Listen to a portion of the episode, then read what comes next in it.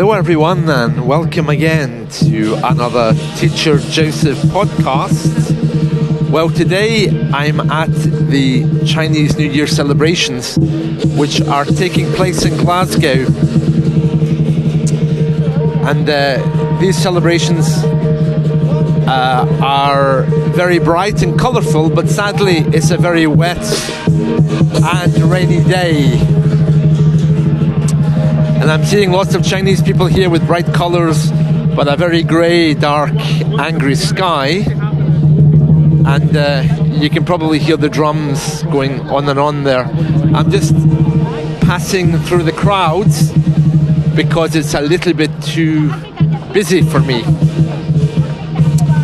Uh, we have Chinese people wearing Scottish dress.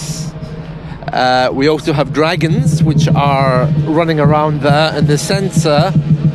Uh, I've uploaded a few well, one clip to my YouTube channel. You can see it on there at teacherjoseph.com if you're very interested. And I'm just walking away from the crowd here to record this. It's very wet and miserable. Do have a look at my YouTube.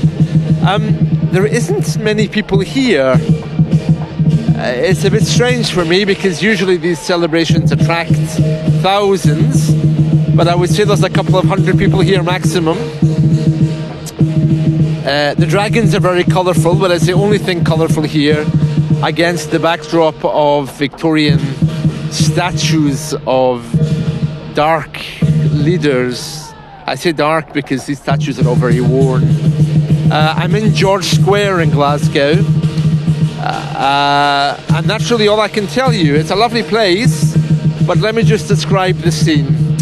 So, there's a lot of grey buildings all the way around this square and in the middle there's flags flying, dragons dancing, and a couple of hundred people watching them. Uh, it's very nice. What's the, tra- the strangest thing for me is watching Scottish people uh, dressed in kilts. We don't see that very often. It is our traditional costume. But seeing Chinese people dressed in kilts is probably even stranger. That's a little bit odd.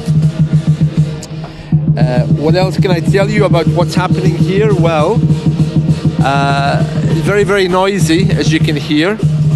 Um, most people aren't really showing much emotion.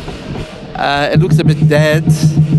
There's lots of Chinese people, but everyone's just staring, trying to shelter from the rain.